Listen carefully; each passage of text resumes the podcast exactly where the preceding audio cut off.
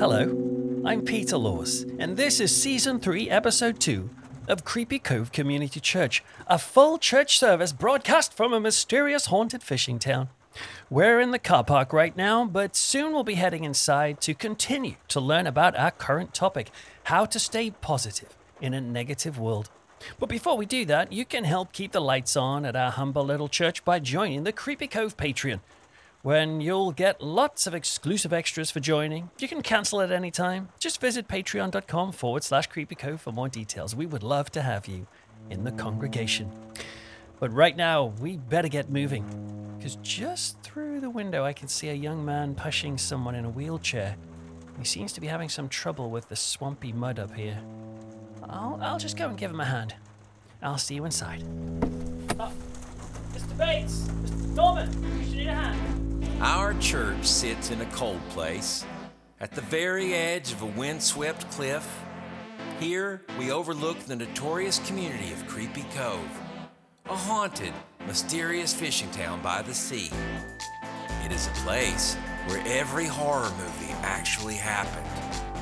And we have served the spiritual and spooky needs of the Cove for centuries. But now, we invite you, our special friend, to join us. So come on in, shake off the rain, because the After Dark service is about to begin. This is Creepy Cove Community Church. We bid you welcome. Good evening, everybody, and welcome to Creepy Cove Community Church. You are most welcome to join us, and a special bonjour to anybody visiting our church for the very first time. Please don't be alarmed if you find yourself sitting next to a vampire, werewolf, or eerie ectoplasmic mass, because you see, we welcome parishioners from all corners of the existence spectrum here, including even you. So park your hindquarters into a pew or one of our comfy sofa options and relax, for you are with friends, and you can be yourself. But if you do happen to be a vampire, werewolf, or zombie, then please refrain from feeding on one another, for we have a selection of free snacks, both sweet and savory, including a bucket of wonderful gooseberries, which my wife, Brenda, pardon? Say it, say it again. Oh, it was gooseberries. Yes, we have some wonderful gooseberries. Again. Again, why? Just do it. Say it, please. Gooseberries. Again. Gooseberries. Again. Gooseberries. Well, I prefer blackberries, blueberries, and strawberries, but gooseberries are apparently nice too. Well, anyway, help yourself to the lovely gooseberries and just don't eat one another. Well, let's get this service started with the notices. When we find out what's been going on in the world of Creepy Cove, in a little section that I like to call What's Happening, Lord? What is happening? What's Happening, Lord?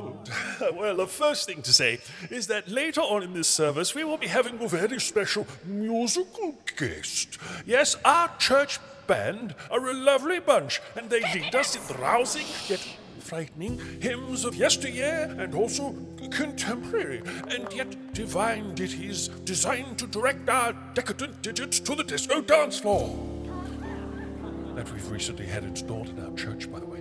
But they have many contacts in the world musicale, and they have kindly arranged to have some of the visiting musical artists to join us for our services to fill our ears and hearts with sick-ass beats. And so tonight, it's our pleasure to welcome Joel the Custodian, a musical artiste known for his work in the rap medium who will be leading our horror hymn a little later on. So, Joel, if you could just stand so we can all see you. there he is. Oh, handsome chap. Wonderful to have you here, and we look forward to hearing you perform for us a little bit later on. Yes, um, yes, you could sit down Well, speaking of music, um, those of you who were here in the service last week um, were aware and are aware that our new piano is a lovely addition to our musical equipment, but it awkwardly is also infested with the demon ghost of a hedonistic and homicidal aristocrat called Ephraim Ludlow. Well, you'll be pleased to know that since murdering one of our congregation members a couple of weeks ago, he has not appeared at all. Yes, we've done well. And so there has been no paranormally caused death in our church for three whole weeks. Isn't that nice? Yes, thank you. Good to applaud that. Well, we suspect the reason his spirit has not left the piano is because somebody left a packet of original Pringle snacks, the salted variety, on the piano during a time of fellowship in the last service. And lo and behold, we think the salty snack of a ring shaped formation has somehow trapped his pesky evil ghost inside the instrument, which is wonderful news. Obviously, we cannot insist in stronger terms that you must not eat any of the original Pringles that are currently scattered on the piano. As tempting as it is, for to resist a Pringle is as difficult as resisting the urge to scream when one falls from a cruise ship. Try not screaming, it's really hard. But resist you must, for the salty snack is keeping us alive. Well, moving on with a seamless sieg, I ask you this question. Are you a single Pringle, or are you ready to mingle? Uh, yes, that's right. We're having our singles pizza night if you'd like to come. It's a lovely evening at the church where we can get to know one another and maybe find pepperoni or romance. Of course, it's hardly essential to be attached to another. Indeed, you may get more pizza if you stay single. That's actually quite a good idea. But if you're one of those types who are looking for love, uh, then yes, the Creepy Cove Singles Pizza Night is taking place not here, but down at Old Jenkins Graveyard. For there is a lovely view of the sinking moon down there that always seems to release a sense of amore. But there are werewolves in the wood down there who are very active when the smell of cheese is in the air, and so that time of night, so bring a sturdy pistol with bullets of silver, of course. So yes, the Creepy Cove Pizza Night for singles ready to mingle will be once again at Old Jenkins Graveyard, 7:30 p.m. this coming Saturday night. The dress code, by the way, this time is Victorian Ghost. Yes, do make an effort if you can, but I know some of you already have an advantage since you are already Victorian ghosts. okay then, well, moving on, we come to our special guest who is having something of a celebration today. So, today marks a very special occasion indeed for one of our long term members of the church. I am talking about, you've guessed it, I can tell, Norma Bates. Yes, for today is her birthday. but wait, it's not just any old birthday, no. Today, Norma is turning 100 years old. Can you believe it? A century of service to the accommodation industry of Creepy Cove Town. For of course, Norma Bates is the owner of the little motel out on the highway called the Bates Motel. Now, some of you may have stayed over there before, but most will never have met Norma herself, because for quite a few years now she's been, due to ill health and general elderly maladies, has been housebound. But you can give her a little wave up at the window when she is there. Well, to celebrate her 100th birthday, we have pulled out all the stops. And so, everybody, could you please put your hands together? As, yes, I'm not kidding. We welcome one of Creepy Cove's oldest and no doubt wisest inhabitants in the flesh. Norma Bates! Yes, put your hands together. Here she comes down the aisle. In a wheelchair, of course. Don't be expecting cartwheels. She's looking very cozy and, um. Be right down. Norma, she's Hi little there. sleepy. Well, well, don't, don't wake her. Don't, just wait till she gets up. As you can see, she's being pushed by her lovely son, who runs things over at the motel these days. Let me introduce him. Oh, He's, that won't be necessary. Uh, my name's Norm. Norman Bates. Of course, yes, that's right. Norman Bates, the son of Norma Bates. You have very similar names, don't you? Uh, Yes. Like I'm called Rupert, but imagine if my mother was called Rupert. anyway, perhaps you could give her a little hug, uh, Norman, so you can wake her up from her slumber just for this special occasion. Now, Norma, dear, here you are reaching your first century, 100 years young. How does it feel, my love? Norma, hello. Can, can she hear me, Norma? She, she looks like she's fast asleep. I said she looks like she might be fast asleep. In fact, is she feeling all right? She her complexion is a little bit, um, a little dusty, wouldn't you say? Oh, oh, oh, oh, no, it's, it is not bad. It's- Are you sure? Her, her skin is exceptionally dry. Moisturizer could be a boon. Well, Oh, yeah, yeah, well. Oh, I'm sorry. I, no, don't apologize. Well, li- listen, we'll let Norma sleep, uh, but let me ask you then, uh, Norman, about the motel. How's the hospitality business doing these days, eh? 12 cabins, 12 vacancies. Well, Oh, we, we've been closed for a while. Renovations, but, yes. and good prices, good service. Things will pick up. Hope I've so, got a uh, rebuilt ice machine and uh, Oh, four cabins booked for later in the week. Well Fairvale. High's homecoming. Big game against Central. Just, uh, just take a breath. I seem to be rattling on. Oh, ah, no, it's. It's wonderful to have someone so passionate about their work. Want some of these? Oh goodness! For, thank you for thank you very much for the benefit of those listening from home. Let me explain. Norman has just presented me with a little brown paper bag, and inside it is is it sweeties, Norman? I bet it is. Oh goodness, I do love a little. So, gosh, they're dead mice. Three dead mice. Um, My hobby, stuffing things. Oh, I see. Well, let's have a little look at your work then. Look at these little muzzles, everybody. Oh, you really go for the gonzo eye look, don't you? They're kind of pointing in all sorts of directions, and you've grafted little goatee beards onto each of the rodents. Why would you do that, Norman? No one ever does. Okay, well, I see. You've gone for originality and artistry. Fair enough. Well, listen, thank you for my taxidermy treat. I'm sure my wife Blender will be. Um, sorry, did I call her Blender? Apologies, my dear. I meant Brenda. I'm sure my wife Brenda will be delighted to have some stuffed mice for our mantle. My wife Brenda has always loved animals. She's a whore. Excuse me? It looks like Norma's awake. But Norma, I know it's your birthday, but I'd appreciate it if you didn't call my wife a whore. She's a slut. Honestly. Norman, could you please just ask your mother to. You dirty, dirty boy. But I, I didn't. I didn't do anything. Norma, don't speak to your son like that. I didn't do anything with her. He's right, uh, Norma. Norman has never even met Brenda. Have you? She's a nice girl. Hey? You let her come between us. Norman, are you sure you should be lifting her up? Uh, you're, you're picking her up now? Um, we didn't do anything. Norman, uh, perhaps you should let me take your mother. Uh, you, and, uh, uh, we could set her back into the chair. She looks a little bit wonky. There, um, your embrace is so tight, I fear a broken bone may sound. Let me just, that's right, that's, that's, that's, just help her back in a chair. Gosh, she's really light, isn't she? You've been doing, doing a little bit of Joe Wicks, have you? This.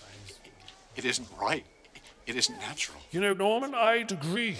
This is a little strange. It's perfectly natural for a son to love his mother. Yes, I, I, I suppose. But listen, why don't we move on from talking about my lovely wife, please? Don't. Because we have a special surprise for you, Norma. A birthday cake, just for you. And as you can see, there is so much birthday cake here, it's a substantial presentation, that I think you and Norman are going to be eating cake all day long. I prefer the night. Yes, I imagine you probably do, Norman. Well, for a large cake like this, we need a very large, sturdy, and incredibly sharp knife. There you go. So, could you please hand that? Thank you, Peter. Thank you. Gosh, this thing's rather huge. Um, Norman, would you like to take this incredibly sharp knife, be careful with it, and cut your mother a lovely slice of scrumptious cake? Take the knife into your grip. D- well, yes, you can grip it hard, but you don't have to grip it quite that hard. Norman, your knuckles are going white. Norman, are you okay? You're staring at me in a slightly unpleasant fashion. Uh, no, I, I don't think you need to raise the knife quite that high. It's just a simple cake slice.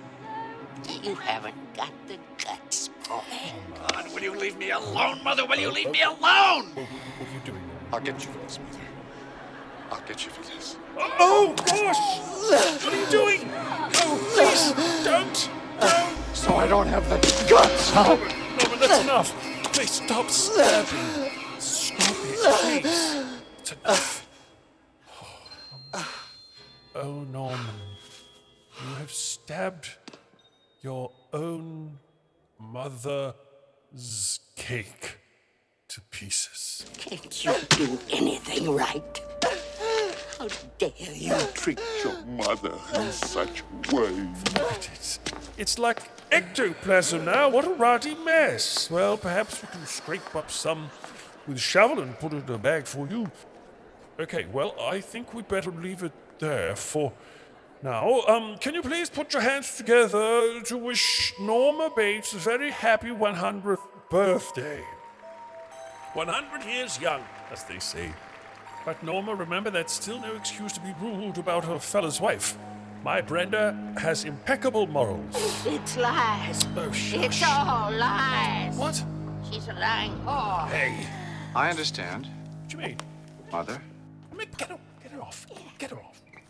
Sorry, it's cruel, but it's not very funny, is it, to make jokes about one's wife? It's pretty funny. Well, I must say, Norma Bates would make a gifted ventriloquist, for her lips barely move when she speaks. It's impressive, for that's not easy.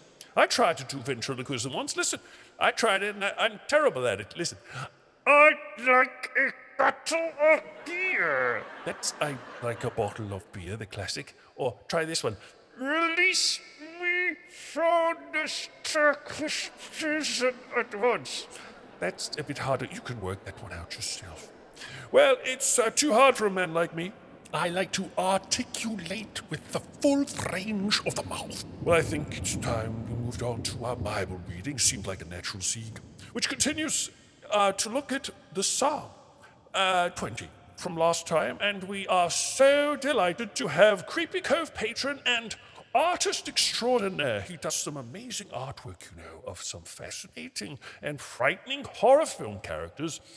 If you want to check out his stuff, you can look in the show notes and you'll find a linky to his store. well, it's Daniel Tuck, and he's going to come and read to us from Psalm 20. Daniel, when you are ready, please proceed. Thank you, Rupert. The reading is from Psalm 20. May the Lord answer you when you are in distress. May the name of the God of Jacob protect you.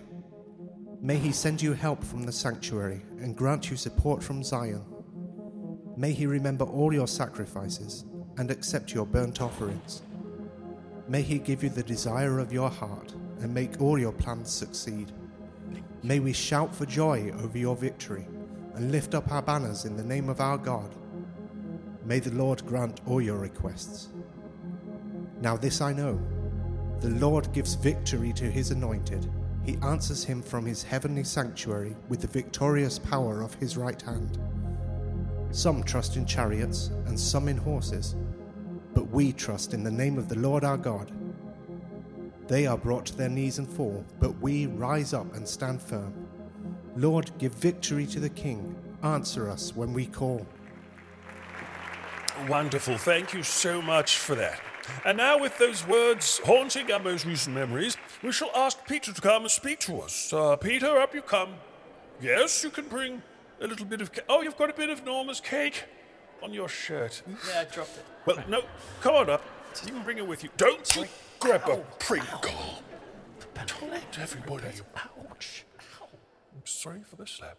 Uh, It's really difficult to resist a Pringle. I mean, I, I find that almost impossible. Well, anyway, my name is Peter Laws, and I'm here to continue our look at the topic how to stay positive in a negative world. And it is possible that some people out in the congregation tonight will roll their eyes at that title because here we are in Creepy Cove, the town where horror movies are actually real. And so you might say it is incredibly hard to be positive when you're surrounded by incredibly scary things. Or maybe you're listening to this remotely from your town or your city via the podcast medium. And you might be thinking, I'm also living in a world surrounded by scary things. I may not be a full time resident of Creepy Cove, but I have my own monsters in my neighborhood of stress or relationship breakdown or health issues or financial burdens or just annoying people in your life. So to stay be positive can sound like super twee and unrealistic. You know, like the solution is skip around and go all stuff. Hi, honey, I'm home trying to get a hairdryer to blow your tears back in. No, that's not what we're saying. Um, to be positive is not to cloak yourself in inauthenticity. It's not the answer. You see, if you remember last week or last time, we learned something unexpected from this Psalm 20. And remember, if you're not into the Bible and stuff, fine. Just treat this as a kind of bit of ancient literature, which has some interesting ideas. So you don't have to be in a God Bible or anything like that to explore this. And so last time, anyway, we um, explored this Psalm from the Bible, and uh, it said something unexpected. It said, if you want to have more moments of positivity in your life, the first thing you want to do is make space for the negative. I know that's a bit weird, but it makes sense that we should admit that life is hard. We should give ourselves space to express the melancholy, the anger, the sadness, or the despair. It's important. Do you know what? I once knew a woman who was stood up at the altar. Can you imagine that?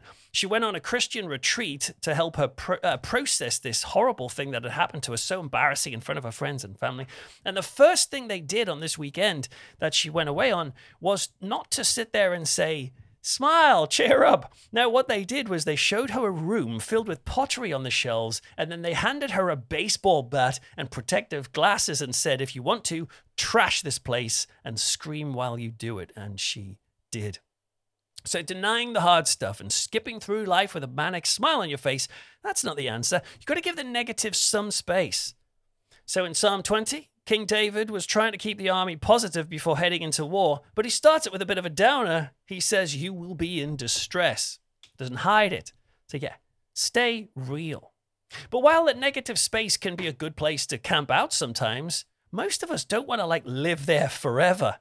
And last time we found that one way to raise our positivity levels was also not only to give space for some negativity, but also to stay connected with other people. We talked about how that makes a huge difference, more than we might think.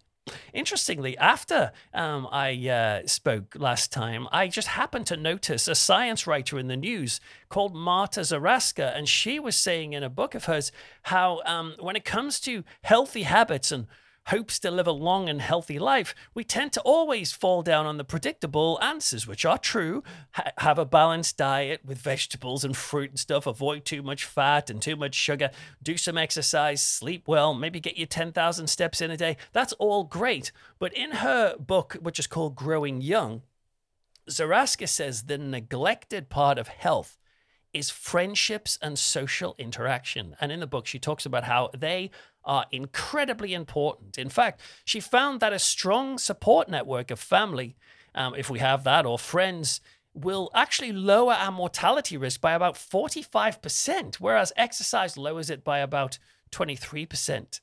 Obviously, that doesn't mean we'll never die, but it means that we will prolong our life when we have uh, connections with other people. Uh, Claire Armistead, writing in the Guardian newspaper, said um, this. She said, It all goes back to our hunter gatherer past and the different strategies needed to protect ourselves, and the feeling of loneliness signals the sort of isolation that put early humans in danger of animal attack.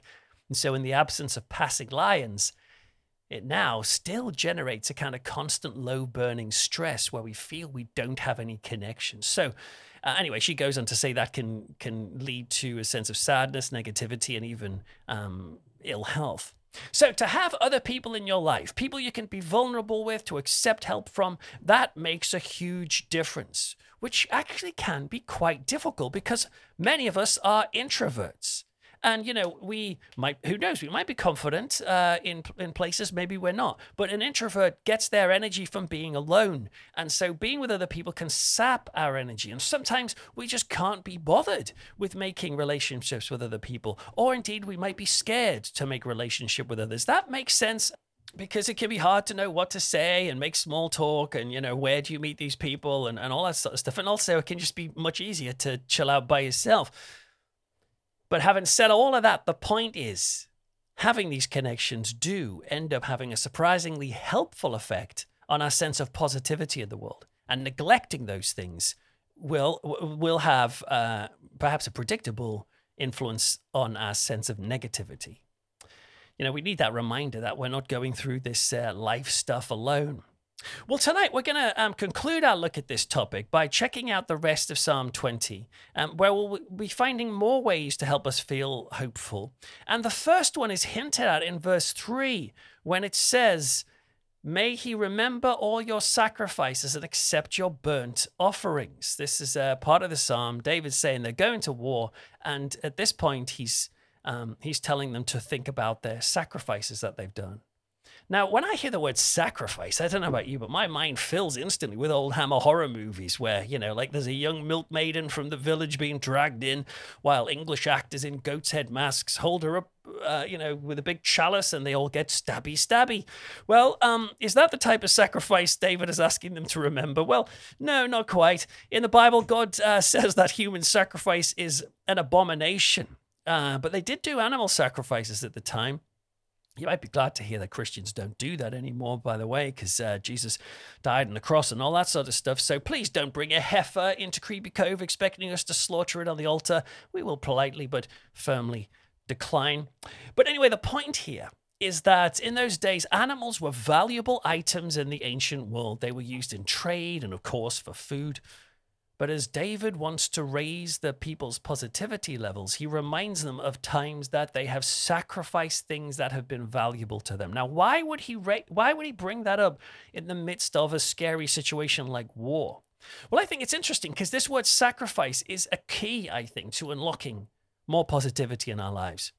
You would think, wouldn't you, that the key to having a more positive, hopeful, and happy life is to get everything you want, to basically do whatever you want. If only you get more money, more status, more possessions, and you don't lose anything. And yet, have you noticed how rich and famous people who achieve those things can wind up deeply lonely or troubled or even in rehab? They can still feel that life is filled with negativity, even though to us from the outside you think, hang on a minute, what have you got to complain about? Your life is filled with riches. Well, it's why you see some rich people, not all, but some rich people turn to philanthropy giving vast sums of their money away, sometimes publicly, sometimes in secret. Why do people do that? Is it just to help other people? Well, yeah, of course, that's certainly a part of it. But being more generous and giving and sacrificial can actually make us feel better about our lives, about ourselves. And it helps with that sense of connectedness with others, and in turn, our sense of purpose. Why does this happen?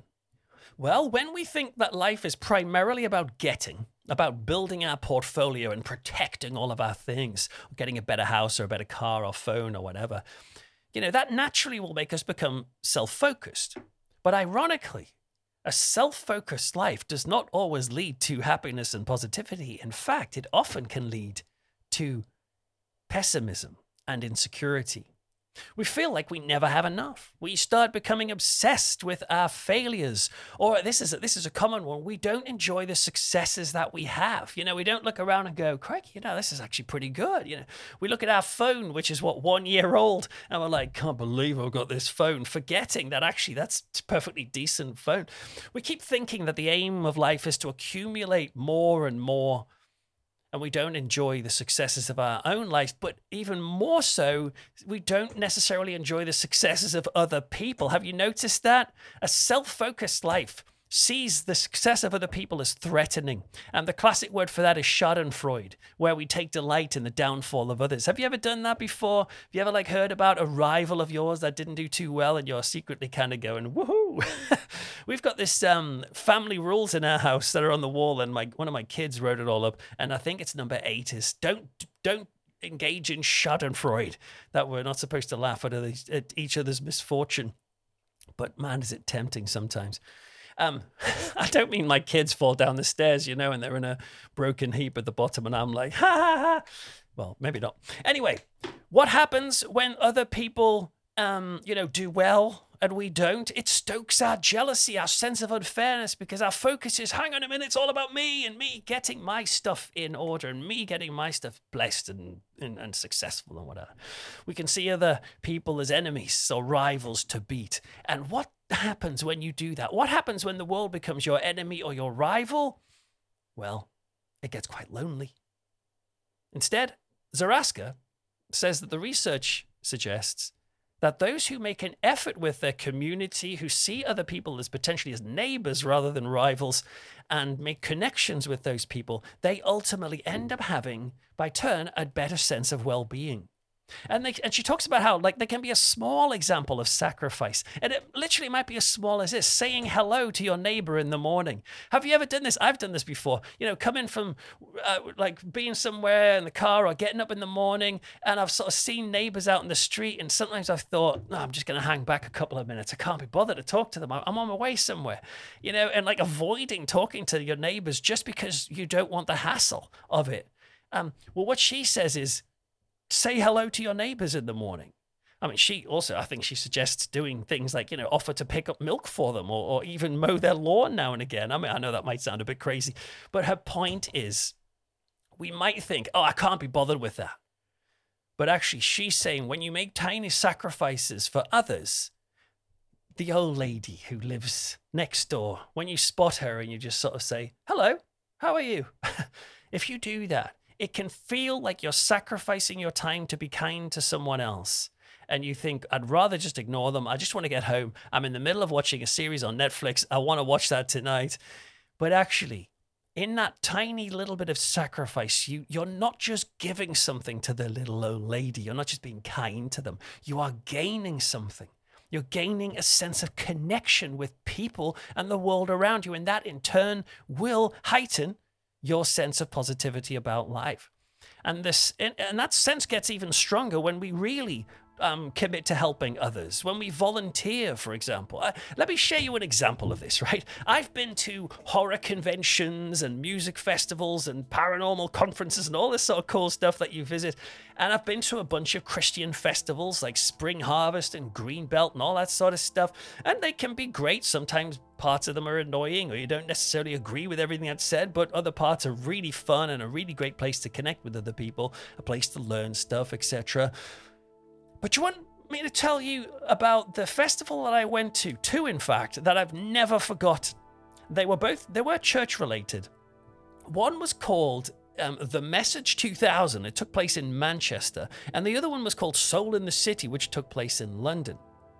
And uh, what made this festival so different was yes, they had concerts and bands playing on the evenings, cool, but this kind of church event also had stuff going on in the daytime, which I'd never really done before.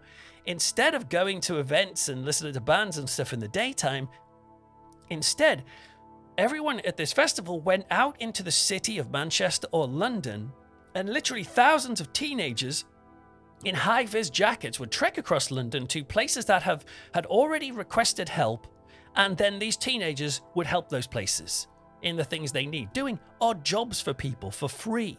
You know, like elderly couples, um, you know, who were struggling looking after their garden, for example. They were too uh, infirm to sort it out and it become a jungle. A team would come in and say, "Oh, we're gonna, we, we can sort that out for you. No worries. No, you don't have to pay us. We'll we'll get we'll get this like 200 teenagers on your garden. We'll sort it out in like one hour." I was part of a team during that. That helped a school in Manchester who desperately needed their metal railings painted. And it was like it was the like longest railing in the history of the world right? And they lacked the funding to get it sorted so we did it for them and we did it for free in the London week, the Soul in the City thing, in a place called Peckham, uh, we went to a council estate and um, we put on a free barbecue for the community. Set up a speaker system, played a bit of music, did some face painting, gave out free burgers and stuff. Now, I know that this sort of thing can seem weird, especially when Christians do it, and especially if it's if it's only done to try and convert people or manipulate people. You know, uh, that's that's not great. You know, I'm not in support of that sort of thing of using people, you know, using these clever methods just to get people in the door and then you slam them with the Bible. But that's not the sense I got from it. Um, it was just be a blessing to people, help people out. And at that barbecue, I will never forget how I was knocking on doors, right? And I was asking locals, would you like a free burger? We're all out here. Do you want to come out and have fun with us? You're very welcome. You don't have to, but it's there if you want. It's all free. And I knocked on one door, and a woman came to the door. And she looked, she sort of went up on her tiptoes, looked over my shoulder, and saw all the happy faces. And she paused for a really long time after I invited her, and then she said, I'll just get my shoes. And she went to get ready, and she came and joined us and had a, had a burger with us. I, I thought nothing of it. I was like, cool, right? Another person having fun. It, when it was only later, I think it was quite late that night, that I learned something about this woman I never no, never knew at the time. Apparently, um, one of the social workers that were there at the time said um, that woman has not set foot out of her house in years. She developed anxiety about going out, but for some reason, on that summer's evening, she saw these happy faces. A bunch of strangers, yes, but also mixed with other people in her community, neighbors that she hadn't even met. And she said, Okay, I'll come out. And she did. And what was particularly remarkable, and also sort of a bit hard to explain to other people, was that um, all of these teenagers were helping out, you know, gardening, cleaning drains, taking gifts to lonely pensioners and, and stuff. But it wasn't a summer job. They weren't being paid to do this. We weren't being paid. It was um, it was a holiday, and we were paying to do it. You know, we paid the money to stay on the campsite. We paid the money, you know, to to support the project. And for a week, you know, we went and did stuff for other people. And why am I sharing this to you? Am I saying this is something I do all the time? No, I'm actually a very selfish person in so many different ways. But what I am saying is, I've just never forgotten that. I was proud to be a part of it. Yeah, it was a sacrifice. Yeah, in a way, it would have been like a lot easier just to have gone to a festival where I could have just sat down and like enjoyed bands and, you know, chilled out, you know, all day and all evening. But just uh, making that sacrifice myself, which wasn't that much of a sacrifice, gave me memories, but also a sense of positivity about the world, about this estate I was working with, um, about churches, about um, you know sometimes church can can get disillusioned with that, and seeing that in action, and also positivity about myself. You know, a feeling, oh, that's cool. I, I kind of put a smile on someone's face today. Money and getting stuff and laid back holidays where you do nothing, that's all fine, right? I'm not suggesting that you become like this kind of, you know, monk that whips themselves every morning and is not allowed to enjoy life. No, have normal holidays and enjoy that. But don't fall for the uh, for the for the trick that's to say the answer to contentment is in consumption and only that. I think the answer to a, uh, getting a growing sense of positivity is is in feeling loved, but also in loving others. And love doesn't really become love unless it becomes action, it becomes like sacrifice and presence. There's a writer called Bob Goff who puts it this way. He says, I used to think that being loved was the greatest thing to think about, but now I know that love is never satisfied just thinking about it. Have you thought about that? How many, so many of us would sit at night and think, oh man, I'd like to experience love in my life, but we're just thinking about it. Actually, practical action can help us to experience it for real. It's about doing. And so, ironically, helping other people also can help us. This from the BBC I read. Studies show, for instance, that volunteering correlates with a 24% lower risk of early death, about the same as eating six or more servings of fruit and vegetables each day, according to some studies. And what's more, volunteers have a low risk of high blood glucose and a lower risk of inflammation levels connected to heart disease. They also spend 38% fewer nights in hospitals than those people who shy away from involvement in charity. So, yeah, it's pretty interesting stuff. I'm not, again, suggesting that you do you become like Mother Teresa. But I just ask you, are you do you have any moments in your life that look a bit like that? If you don't, maybe stop slipping some things in and see what happens. So, one way of feeling more positive is to be generous and sacrificial with others. And maybe in just a small way, you could try that.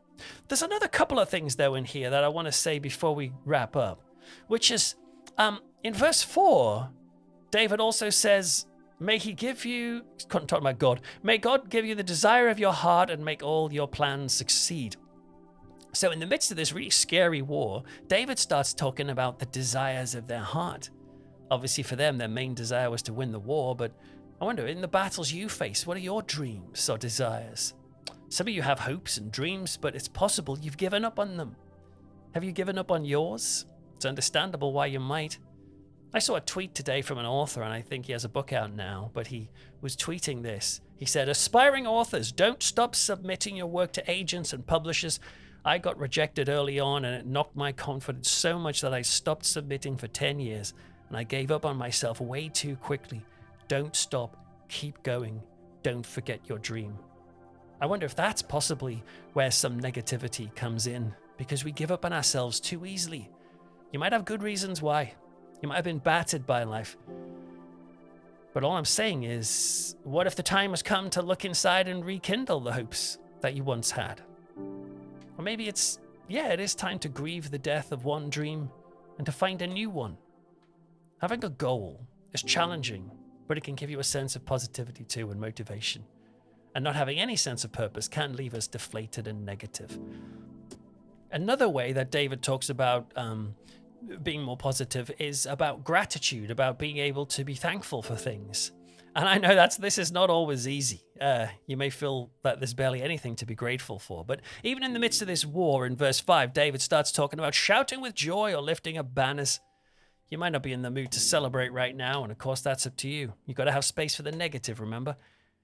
But if you want to feel more positive, it can be worth actively seeking out positive things from your day and noting them, paying attention to them.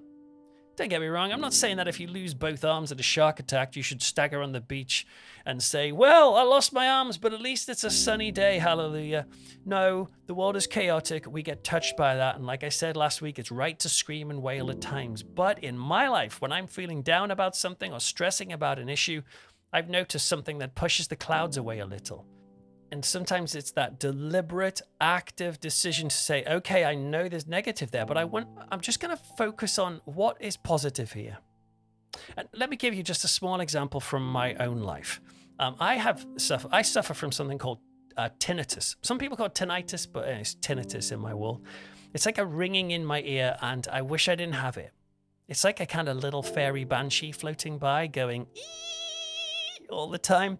You know, you might like that sound for like two seconds, but not for the rest of your life. And sometimes I notice it more than others, but it's it's always there, especially when it's quiet. And I just can't remember the last time I heard pure silence.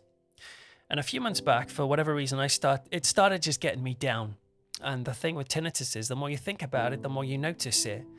And the more stressed you are, and the worse it gets. And this was happening to me like a cycle, you know, it was doing my head in. And I remember around the time hearing about a film about a heavy metal drummer who was losing his hearing, and I just thought, I cannot watch that. There's no way I'm watching that. But as I thought that, I thought, hang on a minute, even though I do have this ringing, at least I can hear ringing. at least I can hear things through the ringing. I can still hear music and films and my kids laughing. And it does suck, right? Um, it, it really gets to me sometimes.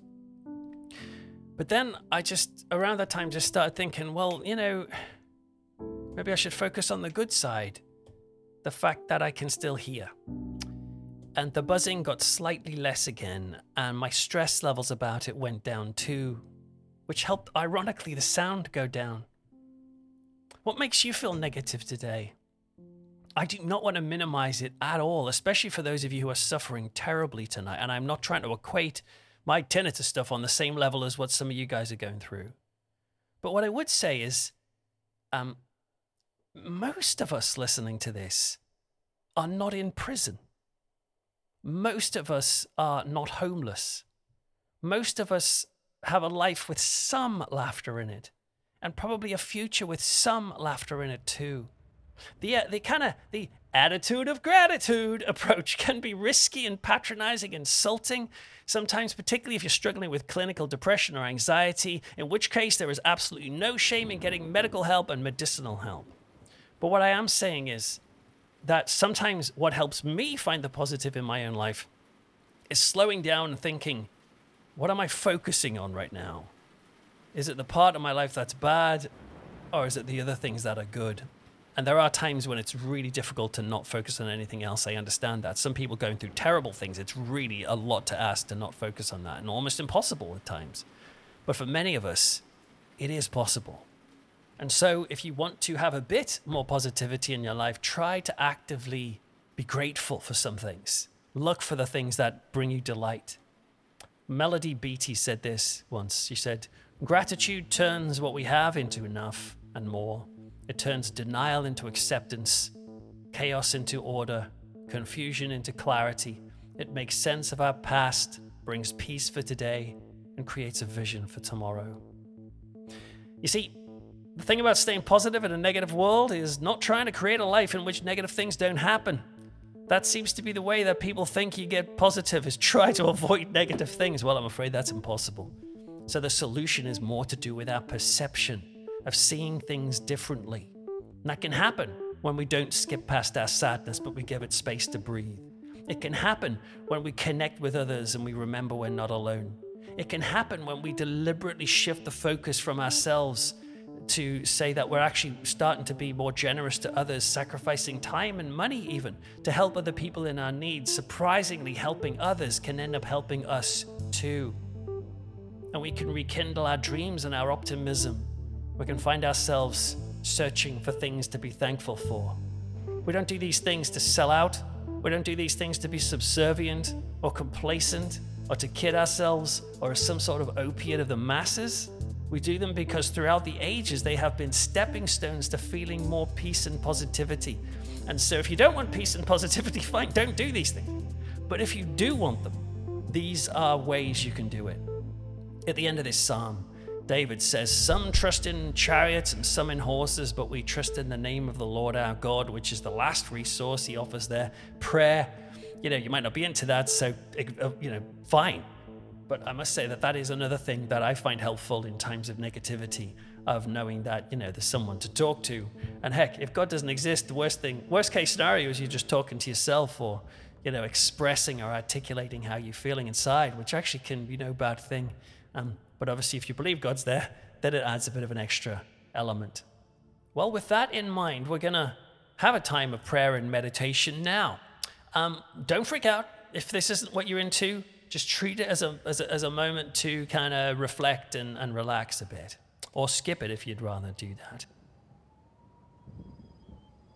Picture yourself standing in the car park of the Bates Motel. You're not sure what that looks like, it's a set of modest one story hotel rooms with a dusty space for cars out front. That's where you are. And it's nighttime. And you're just leaning against your car.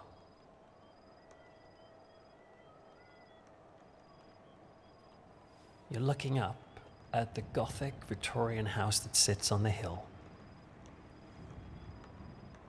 The owners live up there.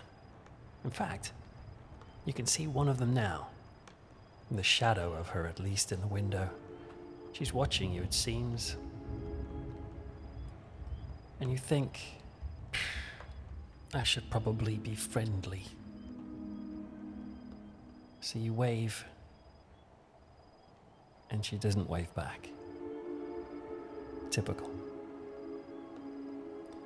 You sigh. To be here.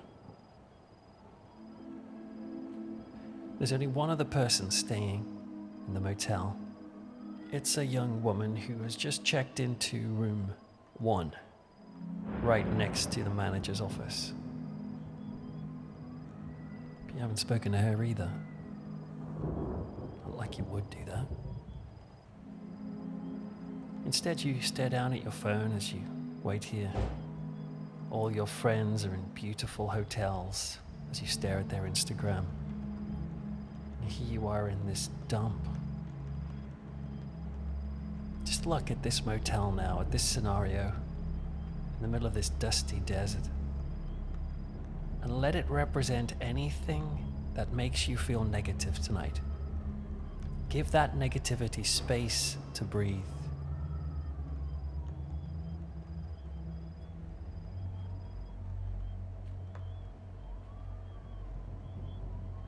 Now, you just want to be alone, but just now you notice the woman who's staying in room one. She's gone to her car, get herself some shampoo that she left behind. Do you want to say hello? You can't be bothered to connect with anybody. But imagine that you do.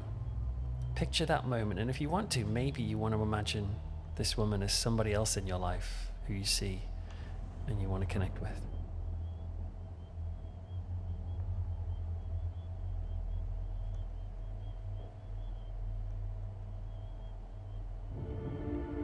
Well, she walks off, and you feel a tiny bit more connected with the place.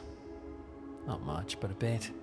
She vanishes into room one, and as she goes, she's gonna have a shower. She mentioned that. And just as her door closes, you see the manager, Norman Bates, walking down the steps from the big house. The lights are off in the window now. That woman is gone. It's too dark to make him out properly. And he doesn't see you, he's very focused. But you watch him go into the office, and you wonder should you have called out to him to say hi, but you don't.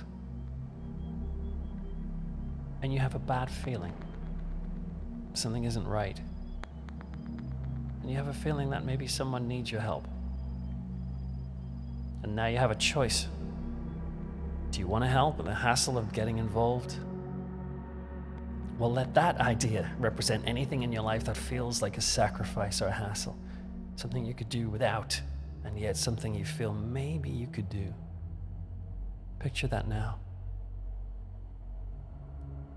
Picture yourself leaving the side of your car and walking across the dust and knocking on her door. And as you knock to check if she's okay, just as you do, notice a weird peephole in the wall and you realize she's being spied on and you tell her. And it's awkward and it's weird and it's an effort. But as soon as she sees that, she says, I'm leaving this place. Thank you for showing me that. And you leave the place too. And you both drive off in your separate cars. And in the rearview mirror, you see the light coming on in the house and the hill, and the shouting and the screaming of some people arguing. But you drive on, and life still remains a mixture of negative and positive. But as ahead, you see Marion's car turning left and heading off to whatever she's going to do. You think, did I really do much for her or not? I just want you to feel something. What does that make you feel?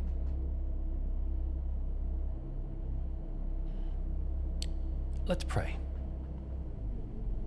God, it's possible you're completely not there, and so we're talking to a wall. If that's the case, help this just to be us sharing what's in our heart. But if you are there, if it's like real, then listen to us because we have found ourselves in pretty negative spaces sometimes, and uh, life can be stressful. And we pray you'll give us moments where we can admit that sadness, but give us opportunities to connect with others and even a willingness to sacrifice for other people. And let us see what that does to us. And help us as we do these things to rediscover old dreams or new ones. And show us new ways to be thankful so that our perspective might change. And that perhaps the story we write for ourselves will cease to be one of a tragedy, but would become something more like a hero's journey. Amen. Thank you for taking part in that. Well, we now come to music, and it is a pleasure to invite to you who you heard about earlier, Joel the custodian. He's going to come and lead us, joining the church band, for this week's horror hymn. Joel?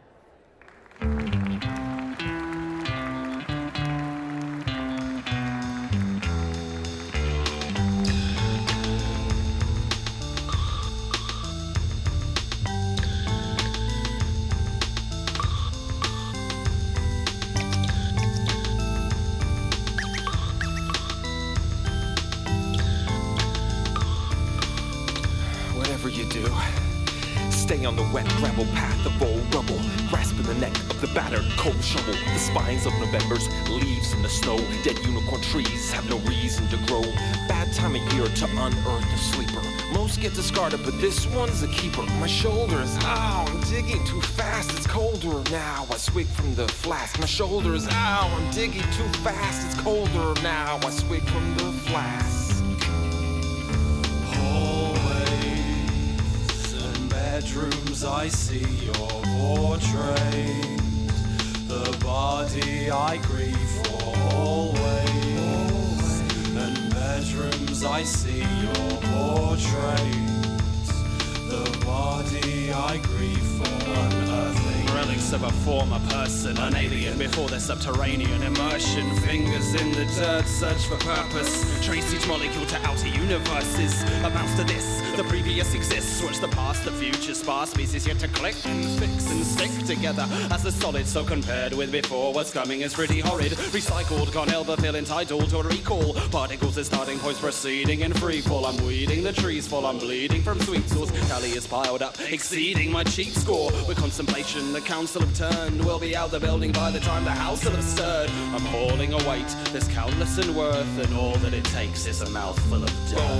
Clutch, bristle stone, touch, thistles did, jits, freezing rid, shit, wheezing crow, scraping oh, aching locks, breaking box, waking. Always to see me doll face. He grins when he greets me. Always, so happy to see me doll face. He grins when he greets me. I climb in the coffin, hope nobody's watching. The body is rotting and moldy. I lie in the coffin, hope nobody's watching. The body that's rotten says, Hold me. I lie in the coffin, hope nobody's watching. Our bodies are locking so coldly. I lie in the coffin, hope nobody's watching. The body that's rotten's the old me. Always so happy to see me doll face. He grins when he greets me. Always, so happy to see me doll face. He grins when he greets me. Could you put your hands together for Joel, the custodian? Fantastic to have you with us tonight, Joel. If you want to hear more music from Joel, then check out his Spotify playlist in the show notes. But for now, thank you for coming to Creepy Cove. If you want to hear more of our free services, then check out our website, creepycove.com, or visit our Patreon page to find out how you can become part of the congregation and get loads of extras.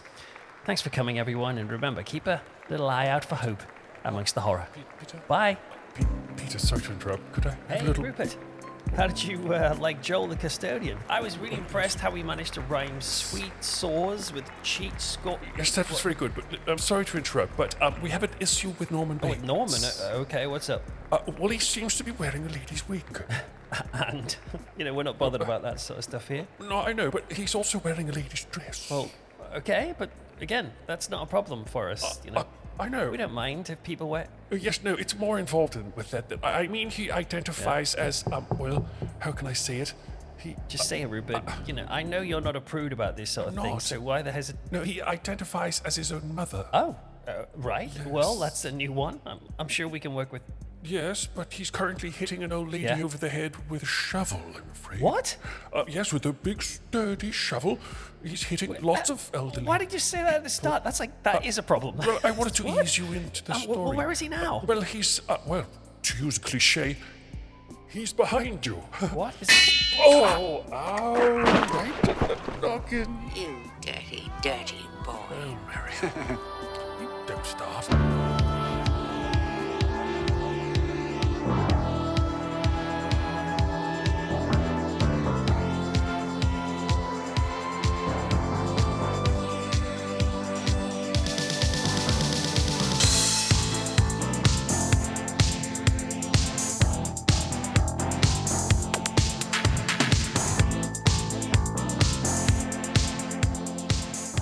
Hey, everybody. Thanks for listening to season three, episode two of Creepy Cove Community Church. Can I ask you for help to get the word out about this show because it's so weird and left field and bizarre?